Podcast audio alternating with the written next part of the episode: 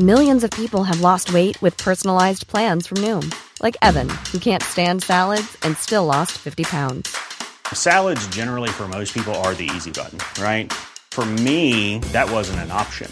I never really was a salad guy. That's just not who I am. But Noom worked for me. Get your personalized plan today at Noom.com. Real Noom user compensated to provide their story. In four weeks, the typical Noom user can expect to lose one to two pounds per week. Individual results may vary.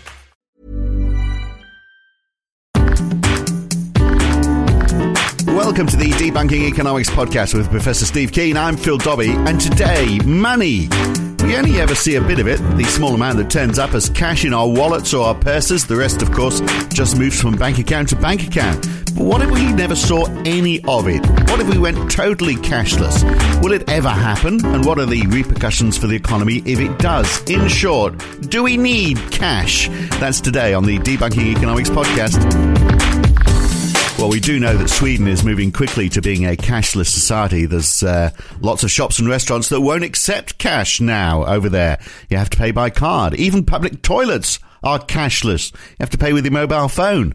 The proportion of cash payments in the retail sector fell from 40% in 2010 to about 14% in 2016, according to Sweden's central bank. Cash payments has fallen now to less than 2% of GDP.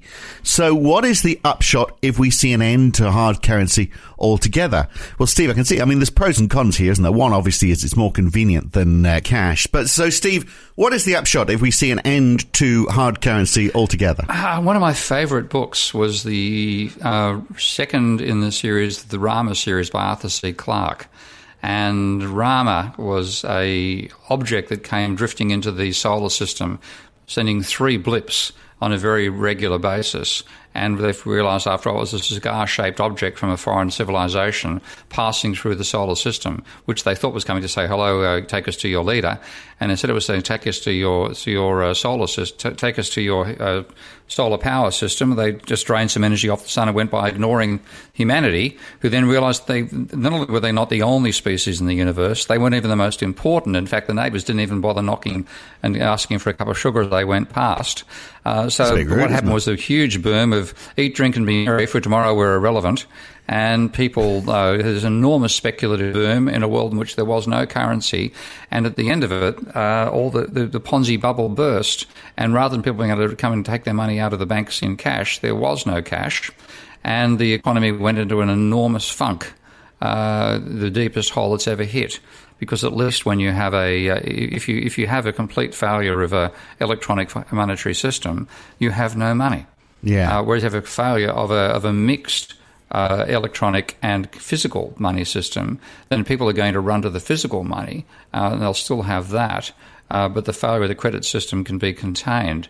But if you had, you know, that, that's one reason I'm Mm. Very skeptical about the whole idea of cashless society. Well, I mean, we actually had, didn't we? A couple of weeks, a few weeks ago, we had the visa system mm. broke down for one Friday afternoon. I think all mm. over Europe mm. actually, and people uh, were at petrol stations, for example, all of a sudden found they had no way of paying for the petrol that they'd uh, already drawn out of the pump, and uh, I mean, it did create yeah. a, a, little bit of chaos. So, I mean, we, you know, we've, we've, got examples of that. So the system's not faultless. So that, yeah, I, I take that as a that's that's my. Mo- that that's my major problem is that it's not not faultless, and and knowing enough about computer systems.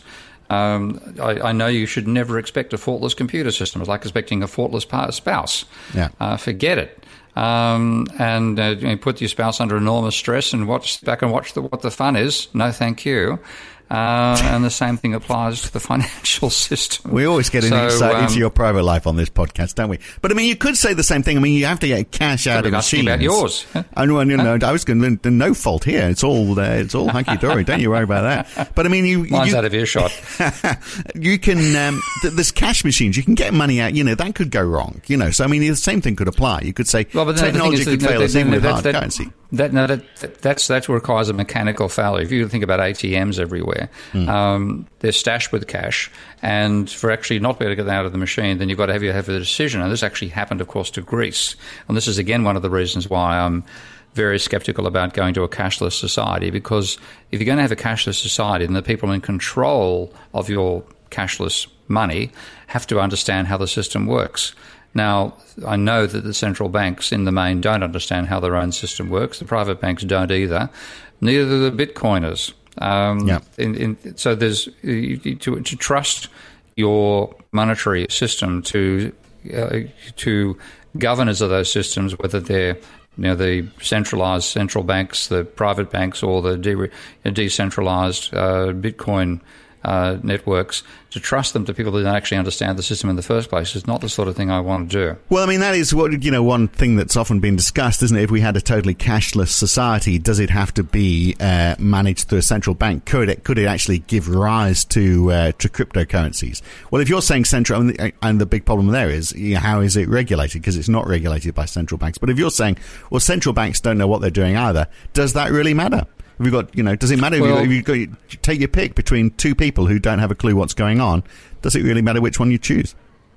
Well, the trouble is with the crypto world right now, a lot of what's happening in the crypto world is the sort of reason that regulations evolved in the first place because mm. you had sharks, financial sharks of various sorts. So people, I mean, the classic scheme was always the pump and dump scheme where you uh, cause, uh, cause it's better rumor that causes a share price to rise.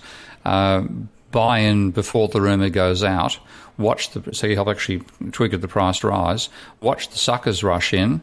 Once they rush in, you sell out. The price then plunges. It goes possibly below where it started. Uh, the the promoters of the scheme come out with a large profit. The late entrants get their hearts ripped out. And that's why we started getting regulation and why, why prospectuses are so important on share markets, even if you, know, you still get you know, ludicrous products being put forward. You have, you have this requirement that what is in the prospectus is, is legally certified. Mm. Now, that doesn't exist at all in the Bitcoin world and, and you know, the, the, the, crypto coin world. You, and I think you had crypto coins involved in, in trying to produce uh, uh, ecologically sound cocoa you know, things of this nature. And there, there have been, you know, from what I can see, it just looks just like the the um, uh, the uh, what they call the South Sea bubble in terms of all these weird things being invented. And, and the, the, classic South Sea bubble was a company that said that uh, its its uh, project was secret not to be known by anyone. and that got subscribed. So the crypto world is allowing all this sort of stuff to happen right now. And what you will have out of that is if you do have that unregulated world continuing, then you'll have a pump and pump and dump schemes, which are already, from what I've been told, happening on a massive scale right now. Uh, people being ripped off with absolutely no recourse, and the distrust of the financial system and a call for regulation of it. I think that's happening already. Uh, but still, you, you rely upon these exchanges continuing to work and not being robbed, and there's plenty of them that have been robbed. Now, of course, the, the, the, part of the problem with these cryptocurrencies is, though, that they are, you know, and we've talked about this in the past, they're largely there for speculators rather than being a, a currency as such. If you got to a situation, though, like, for example, in, in Sweden, uh, where you uh, have everyone who's cashless, then you could have a, a, a cryptocurrency that that is in use day to day. And wouldn't that change the, the behavior somewhat? Wouldn't there be more checks and balances if it wasn't there for speculation? Because if the you, you, price kept on rising, then people couldn't afford to buy anything. Yeah. You, you can't you can't do without the checks and balances because you have to stop the, the, you know the type of totally fraudulent behaviour being underwritten by the financial system. Of course, you know the, you still get fraud, but to, to the scale that happens in in sort of wild west of, of, of uh, cryptocurrencies right now uh, is, is not something which would be allowed to continue. Uh, because you're not going to get a, the, the, large part of the crypto thing is you know getting away from state control, but you're never going to get away from states existing in the first place, and they're going to want to be able to tax them. They're going to want to have uh, you know non there'll be court cases taken out to try to prevent this at some stage, but the thing still comes down to how reliable is that network. Mm. Uh, is, is, is the network going to cope with an enormous increase in volume? If people, are, if you have a, a panic, like at the moment when you, when you, have a panic, there's a run on the banks. People queue at the banks to take out physical cash. Uh, and they can do that because the physical cash exists. And if it does happen, then central the central bank, in, you know, in America's case, the uh, the Federal Reserve, in the UK's case, the Bank of England, will literally you know, ramp up the printing presses. Uh, get the trucks rushing out the basements with stocks of the, the, dollars and the pounds, getting to those ATMs before they run low on cash. But we could, we and so there is a, there's, a, there's a second system. What is the second system? What is the fallback? if it's all totally cashless. Yeah, it's but all but, cashless, but then yeah. again, you could get over that by saying, well, okay, we, we we've all got a buffer, we've all got uh, stuck underneath our mattress, we've got whatever we think we need to get through uh, through a crisis, and how long's that? That you know, the, the technological crisis. Thirty-seven cents in some people's cases. I mean, there's- the But I mean, amount- if you amount said- of if you- in- But if you, if everybody said, look, we've got a thousand, we've got a thousand quid just in case uh, the system goes down for uh, for a few days, um, but other than that, but we never really use that. That, that that's that's not accepted in shops unless there's an emergency. Then you are in effect running a cashless society with just a bit of cash reserves, which everyone's got, as I say, stuffed under the mattress. But they, which they wouldn't use. And if you, if you, this is why I'm, I'm, very concerned about the idea of, a, of having another financial bubble in a completely cashless society, because when you have people's desire for liquidity, meaning they try to liquidate whatever assets they get and convert them across to. To, to money, the plunge that could occur in those asset prices, I think, would make what happened in 1987 look mild. And in that situation, people can find themselves in the liquidation phase of having one, you know, one half or one one tenth of the amount of money that they thought they were going to have, and you have a, a you know a, a 1920s style downturn rather than a 2007 style downturn coming out of it. So, mark me down as skeptical on on the on the sustainability of an 100% cashless society. Well, yeah. I- I'm also wondering whether it means people would spend more as well because we would, because it is easier. I mean, anything that's easier. So you look at, uh, you know, people buying stuff on Amazon because it's easy. It's one click and it's done. Do we spend more? And is that a good thing or a bad thing? Well, we're spending less, and this is actually the, one of the one of the things that I want to have a, a good talk about at some stage as well. Where has velocity gone? Uh, because it, if you look at the the broadest possible measure of money in the United States is a thing called MZM, which stands for money of zero maturity, and that's uh, let's see what they actually define it as here. Uh, boom, boom, boom, boom, boom. But it's money that just changes hands quickly, in other words. Yeah, it's, it's saying it's notes and coins in circulation, traveller's checks. Now, those are two things which would disappear in our discussion so far. And then demand deposits, other checkable deposits, savings deposits, and all money market funds. So that's the broadest definition of money in America. And the rate at which that was turning over peaked in 1981 at 3.5 times per year. Now, it is currently 1.3 times per year. Now, if we had the rate of turnover of money we had back in 1981, that means that we would currently have a GDP two and a half times what it currently is. So there's been a collapse in velocity of circulation of money, and my feeling is that is because of the rise in private debt. People are trying to save money to pay their debt down, but when you try to save money, uh, what you're actually doing is slowing down the rate of turnover of money. You can't save money into existence, so you spend it more slowly. And we think we're spending more quickly now, but in fact, we were spending far more rapidly, literally two and a half times faster in 1981 than we are now. So your skepticism for cashless society, irrespective, I do wonder whether it's going to happen. If we look at, you know, cash payments now, less than 2% of GDP in Sweden. yeah. Shops saying, well, we're not going to accept any cash. We are, you know, we're going to take cards. That's all. It may not ever get to the stage where it's totally cashless, but it is going to be predominantly cashless. What is the, uh, aside from the fact that, well, you know, it could all call, collapse in a heap, uh, what are the downsides? Or is, you know, from, from an economical point of view, are there, are there any downsides of replacing, um, cash with um, with virtual uh, transactions, whether they're virtual transactions linked to you know what it, whatever the national currency is, or whether they're some other currency. What are, what are the negatives? Well, in, terms of a, when a system's functioning well, none. And so when the system breaks down, you, you know, how many fingers have you got? Yeah. Uh, and that's my, my problem. It's only a, a cashless society. What by definition, a cashless society at the moment means a society in which money is only stored electronically, and at the moment, our, our system is a combination of electronic storage and physical storage.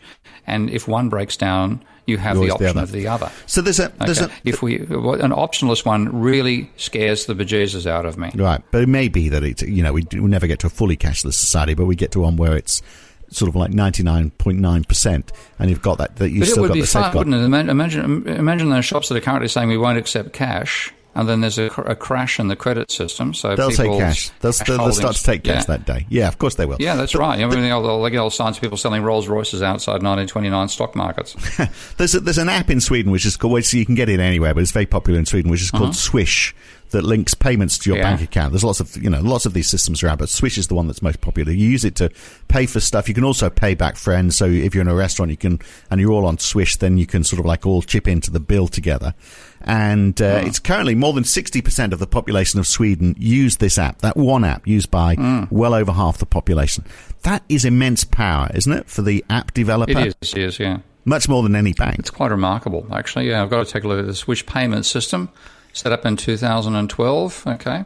So But what- I mean, this is this stuff is incredibly convenient. I'm not, not arguing it's not convenient. But what is the what is the Um, danger I'm of a company like that if they've if they've now got so much power about how transactions are handled within uh, with even though they're not a bank, you know, they're sort of an intermediary. They could become a bank, I Hmm. guess, couldn't they? They could say, well, the next stage is uh, why do we need to deal with banks? Why don't we become a bank ourselves? But also, they have a lot of data Hmm. as well. They know they know every transaction that's going on for sixty percent of the population of Sweden. That's huge power. A very huge power. I mean, what I, if if we're going to have just a cashless society, then I'd want to have two systems of money, not just one. I'd want to have one which is based on credit, where you can actually get loans and so on. Uh, but I'd want another one which is completely transactional, and uh, a bit like the like in in in Japan, the the post office system, which is a place where people put their money and they don't expect a rate of interest, but they expect to get access to their money easily. Yeah. Uh, if it was all transactions based, I wouldn't be anywhere near as much worried as it's a combination of transaction and credit, and and that's what I that's what scares me. That we, if if if we the stuff we rely upon now for our day to day transactions uh, is already badly affected by credits, the ups and downs of credit. If you didn't have the alternative of cash, and something like uh, 2007 came along, then people would suddenly find that they can't even access their money, quite possibly, uh, and, you you would have a, a breakdown in the system. Uh, where you know, if, if any particular company, if you had a particular bank, a bank folds, uh, at the moment you can go and try to get your money out of it. It sort of precipitates the fall, but it also means the central bank has to come and put cash there for people to wear, wear, withdraw, and it will do that after the experience in 1929. If it can't even do that, if there's no fallback, then that's what really scares me. What about um, when you pay for something in cash? Obviously, you're using the, your country's currency. You know, you take out your ten pound note and pay. If you're paying uh, for a cashless transaction, then in theory, uh, you're told how much it costs in pounds. But you might actually say, well, actually, you know, it's a really good exchange rate now uh, against the US dollar or the Australian dollar. So I'm going to, you know, you're going to get ten pounds, but I'm going to pay for it in US dollars. Could you? I mean, you, you see my point. You could almost get to a stage where you, every transaction almost becomes currency speculation happening at the same time. We're not seeing that happen yet, but I would have thought that's sort of like a the next step. You know, do I have my money sitting in various parts of the world and I use my the best available exchange rate to buy goods on a day to day basis? And somebody will write an app to take advantage of that as well. So Yeah, you can be it- sure there'll be arbitrage like that's taking place. But it, what what Uh, would that- be the impact on that arbitrage if that was happening on a day to day, you know, common or garden transaction basis? Surely we would see some sort of equalization of currencies, wouldn't we? Like, for example, you know, this this growth we're seeing in the in the US dollar at, at the moment might against the euro. Perhaps perhaps they th- those shifts would be less extreme if. Uh, all day-to-day transactions were basically happening in, in, in a whole variety of currencies, not just by speculators, but by people just buying stuff. Yeah, but again, that's uh, again that works extremely well, and, and when the system is functioning okay. Uh, But it's a it's a it's a transmission mechanism for you know it, a bit like having a, virulent diseases and throwing uh, international flights into the mixture when you didn't have them beforehand. The, the capacity for those diseases to spread is just that much greater. So again, my concern is that we would have. Uh, given a, a system which would enable that sort of arbitrage, and you had um, cashless transactions everywhere, then you could have a very rapid transition of one crisis in one country to crises elsewhere.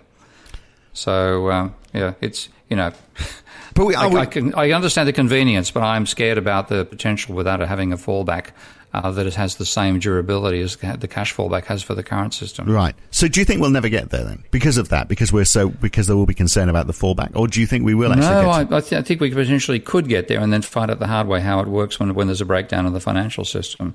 Because again, we tend to we, we don't make these decisions with care and you know and foresight. We we just go along the current trend, and of course, it's it is far more convenient to pay electronically than pay with cash once the speed of those transactions is high enough. So I've you know I've, I, I bought my lunch today with a you know swipe swiping a TransferWise card, which is actually a multi-currency card at the local um, local sandwich bar. So I, I, I, appreciate the convenience, and the convenience will win out, and will and will do that only when time when the system is functioning well. So it will extend itself, and then we'll have the crisis after that, and then we'll find whether it's robust or not. And my expectation is we'll find that it's not robust and then they'll be all, all hell to pay, and we won't have uh, a fallback at the same sense of switching over to cash based transactions if there's a breakdown in, in the deposit system. And that's doubly so when you have central banks not understanding how the system works and making such crazy ideas as bailing in depositors when a bank fails. Yeah. uh, if you have that bank failure and it's all electronic and bang, your money's gone and you have no chance to get it out, um, and the, the room for, for, for going from people being confident and relaxed because of electronic transmissions to panic, I think is pretty extreme. Yeah, yeah. So I thought you'd be saying that the big concern is that it becomes so easy that people would spend more, but as you're saying, they're not spending more. But it, could be a a road to uh, to faster um, uh, household debt. But you don't think that is the case. You think people people's behaviour isn't going to change too much with this convenience. Well, in fact, the convenience like to accelerate the destabilising behaviour. That's that's mm. my worry. Yeah. I mean, again, I've got this focus on it. We, we, we live in an unstable system, and we have people making changes to its behaviour who believe it's stable. And the, in that sense, like the Indian government's decision to try to abolish cash, abolish all those notes, uh, that was very effective for those who had bank accounts. Uh, that didn't include most of India's poor. So you, your so-called monetary tra- monetary reform over there uh, caused a large boost in poverty. Uh, I think it's been reversed to some extent now, but that that sort of blundering into the future rather than stepping into the future is what I think we'll do. So finally, then, so applications like Swish, and they'll and there will be obviously lots of others as well. I mean, there already are lots of uh, lots of ways of handling your transactions using your phone or um, using a card, which aren't necessarily operated by banks. I mean, do, what, what, sort of regulations do we need, given that these potentially these organisations do have immense power? What should governments be doing now to try and make sure that they are acting, uh, you know, conscionably and they're not um, they're not distorting the uh, the economy in, in ways that perhaps we wouldn't like to see. Well, again, I'm, I'm, I'm, more concerned about what happens with credit creation in that system than the transactional side. I think these systems work fairly fairly well on the transactional side. It's just right. that they probably have ceilings the amount they can cope with.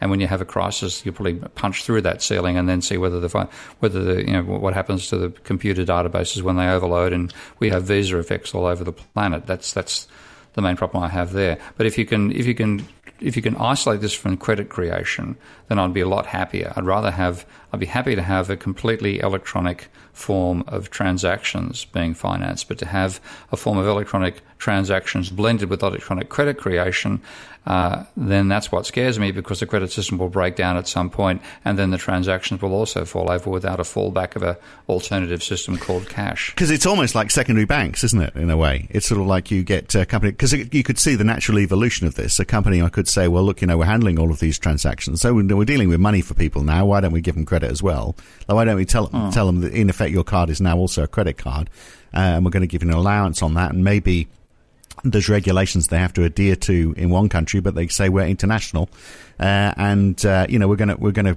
create that credit almost based on a on a punt because we have so much money that we're dealing with and transactions on a day to day basis. Uh, mm. could, not they?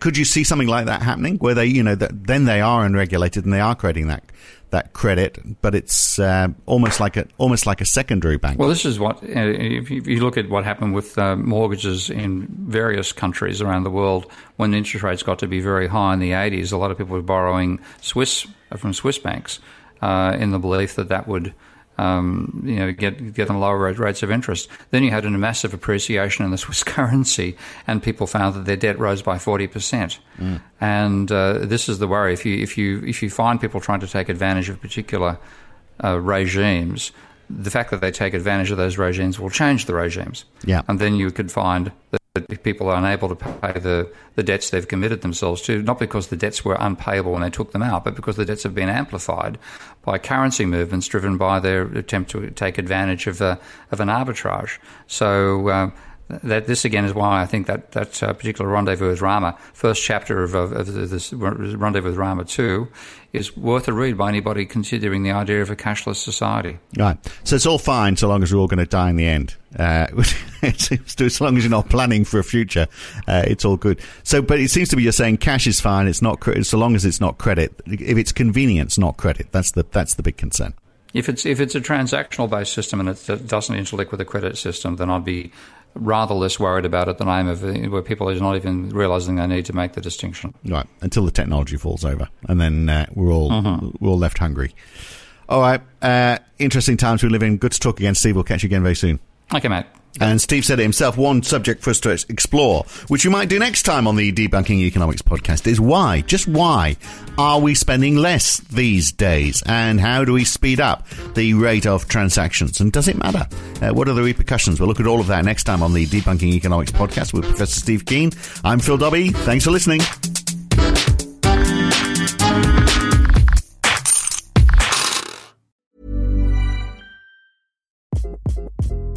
Hi, this is Craig Robinson from Ways to Win, and support for this podcast comes from Invesco QQQ, the official ETF of the NCAA. The future isn't scary. Not realizing its potential, however, could be. Just like on the recruiting trail, I've seen potential come in many forms as a coach. Learn more at Invesco.com slash QQQ. Let's rethink possibility. Invesco Distributors, Inc. If you've enjoyed listening to Debunking Economics, uh, even if you haven't, you might also enjoy the Y Curve. Each week, Roger Hearing and I talk to a guest about a topic that is very much in the news that week. It's lively, it's fun, it's informative. What more could you want? So search the Y Curve in your favorite podcast app or go to ycurve.com to listen.